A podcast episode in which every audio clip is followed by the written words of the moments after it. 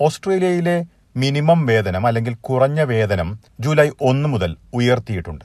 കുത്തനെ ഉയർന്നിരിക്കുന്ന ജീവിത ചെലവിന്റെ പശ്ചാത്തലത്തിൽ ഈ വർധനവ് എത്രമാത്രം സഹായിക്കുന്നുണ്ട്? ഇക്കാര്യമാണ് ഇന്ന് പരിശോധിക്കുന്നത് എസ് ബി എസ് മലയാളം പോഡ്കാസ്റ്റുമായി ഡെലിസ് പോൾ.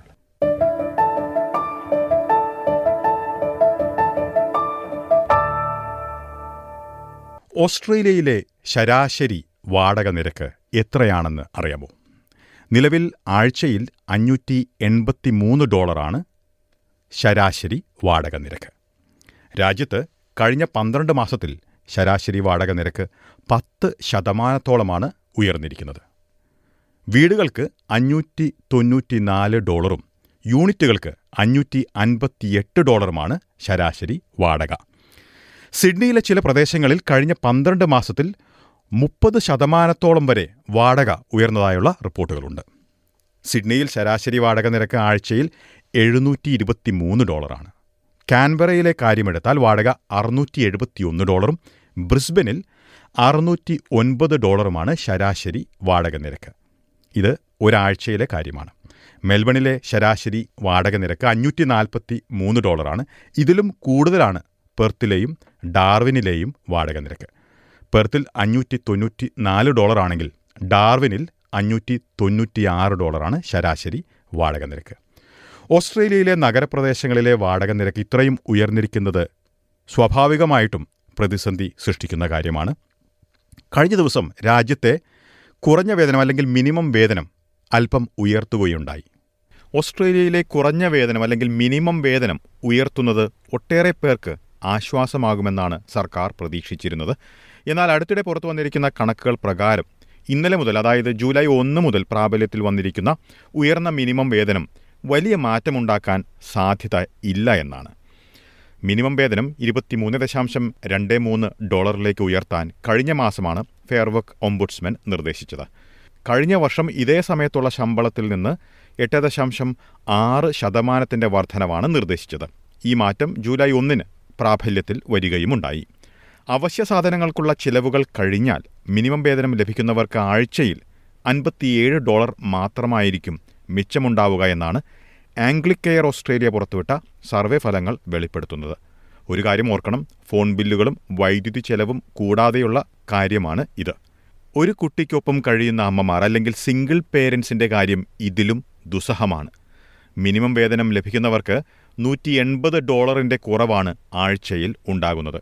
വാടക ഗതാഗതം ഭക്ഷണം വിദ്യാഭ്യാസം ചൈൽഡ് കെയർ ഇത്രയും കാര്യങ്ങൾക്കുള്ള ചിലവിനായി ആഴ്ചയിൽ നൂറ്റി എൺപത് ഡോളർ അധികമായി കണ്ടെത്തേണ്ടി വരുന്നു. ആദ്യമായാണ് ആംഗ്ലിക് കെയർ ഇത്തരത്തിലൊരു സർവേ നടത്തുന്നതെന്ന് ആംഗ്ലിക് കെയർ ഓസ്ട്രേലിയയുടെ എക്സിക്യൂട്ടീവ് ഡയറക്ടർ കെയ്സി ചേംബേഴ്സ് ചൂണ്ടിക്കാട്ടി. This just isn't feasible for people. These are people who've done everything we've asked them to do. They're working full time.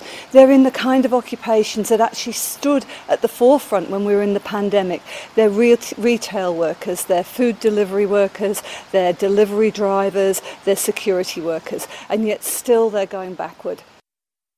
ഇത്തരത്തിലുള്ള സാഹചര്യങ്ങളിലൂടെ കടന്നുപോകുന്നവർക്ക് സഹായമായി രംഗത്തെത്തിയിരിക്കുകയാണ് ചാരിറ്റി ഓസി ഹാർവസ്റ്റ് ലാൻഡ് ഫില്ലിലേക്ക് സാധാരണയായി കയറ്റി അയച്ചിരുന്ന ഭക്ഷണങ്ങളിൽ പലതും ഇവർക്കായി സമാഹരിക്കുകയാണ് ചാരിറ്റി ഓസി ഹാർവസ്റ്റ് ആവശ്യക്കാർക്ക് ഇവർ ഇത് വിതരണം ചെയ്യുന്നതായി പ്രസ്ഥാനത്തിന്റെ എൻഗേജ്മെന്റ് മാനേജർ അലാന റോബർട്ട് ചൂണ്ടിക്കാട്ടി ആവശ്യക്കാർ കൂടി വരുന്നതായും അലാന പറയുന്നു A third of the people who are using our services at the moment are brand new to food relief.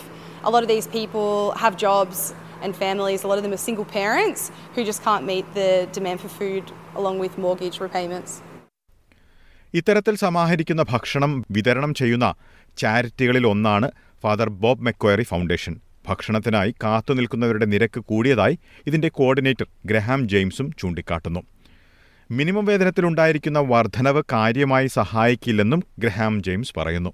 The increase in the minimum wage has improved services or has improved the situation for people, but not by much.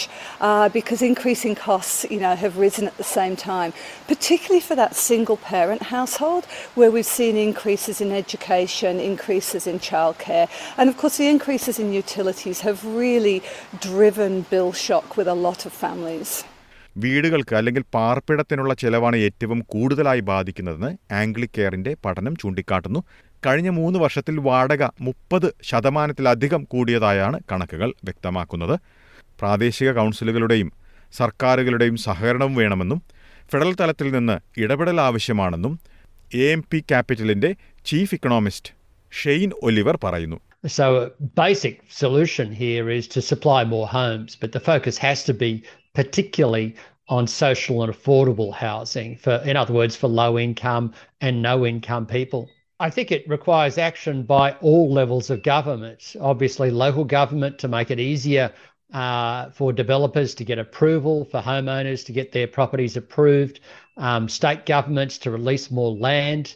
Um, and federal government, uh, I think, really needs to think about trying to match the level of immigration to the level of the ability of the property market to supply new homes. I think we also need to think more broadly about diversifying away from having the bulk of our population just in five or six big cities.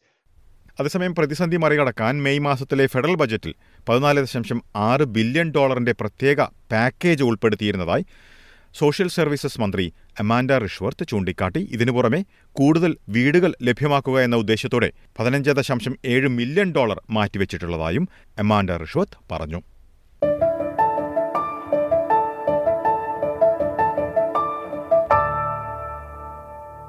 ഓസ്ട്രേലിയയിൽ minimum വേതനം ഉയർത്തിയിരിക്കുന്നത് എത്രമാത്രം ഇപ്പോഴുള്ള സാഹചര്യത്തിൽ സഹായിക്കുമെന്നത് സംബന്ധിച്ചുള്ള വിശദമായിട്ടുള്ള റിപ്പോർട്ടാണ് ശ്രോതാക്കൾ കേട്ടത്. സമാനമായിട്ടുള്ള നിരവധി റിപ്പോർട്ടുകൾ പോഡ്കാസ്റ്റുകളായി ശ്രോതാക്കളിലേക്ക് എത്തിക്കുന്നുണ്ട്. എസ് ബി എസ് മലയാളത്തിന്റെ website S B S dot com dot U slash Malayalam സന്ദർശിക്കാവുന്നതാണ് അല്ലെങ്കിൽ എസ് ബി എസ് മലയാളത്തിന്റെ ഫേസ്ബുക്ക് സന്ദർശിക്കാം. കൂടാതെ S B S radio app Google play Spotify എന്നിവയിലും എസ് ബി എസ് മലയാളം പോഡ്കാസ്റ്റുകൾ ലഭ്യമാണ്.